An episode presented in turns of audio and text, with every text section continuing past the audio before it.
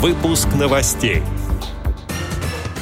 Представители Вологодской региональной организации ВОЗ провели акцию «Незрячий пешеход».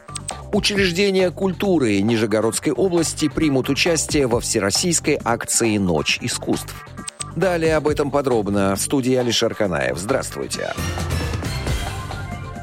4 ноября по всей стране в девятый раз пройдет акция «Ночь искусств». Нижегородские учреждения культуры представят в офлайн и онлайн форматах программу под девизом «Искусство объединяет». Об этом сообщает Нижегородская правда. В этот день нижегородцы смогут увидеть онлайн-концерты и спектакли, послушать лекции, принять участие в мастер-классах, а также посетить некоторые музеи бесплатно. Как и в прошлом году, к всероссийской акции «Ночь искусств» присоединятся модельные библиотеки, районные музеи и виртуальные концертные залы, которые покажут онлайн-программу в своих социальных сетях. В частности, на сайте Нижегородской центральной специальной библиотеки для слепых и в сети во ВКонтакте в 17 часов начнутся виртуальные громкие чтения на площади Народного Единства. Краеведческая литература из цикла «Юным нижегородцам» для детей школьного возраста, в том числе с проблемами зрения.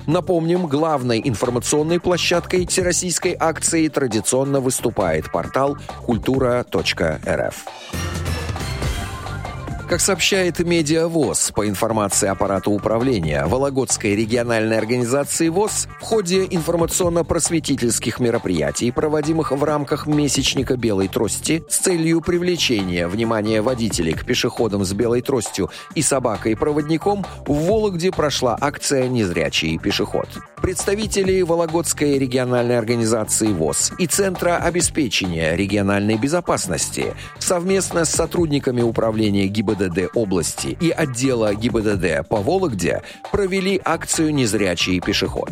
Мероприятие проходило на улице Чернышевского, рядом с вологодским предприятием ВОЗ ООО «Вологодское ПО «Экран», где трудятся инвалиды по зрению. Сотрудники госавтоинспекции призывали водителей быть внимательнее и вежливее к пешеходам с белой тростью и собакой-проводником. Отдел новостей «Радио ВОЗ» приглашает к сотрудничеству региональной организации. Наш адрес новости собака радиовоз.ру. В студии был Алишер Канаев. До встречи на «Радио ВОЗ».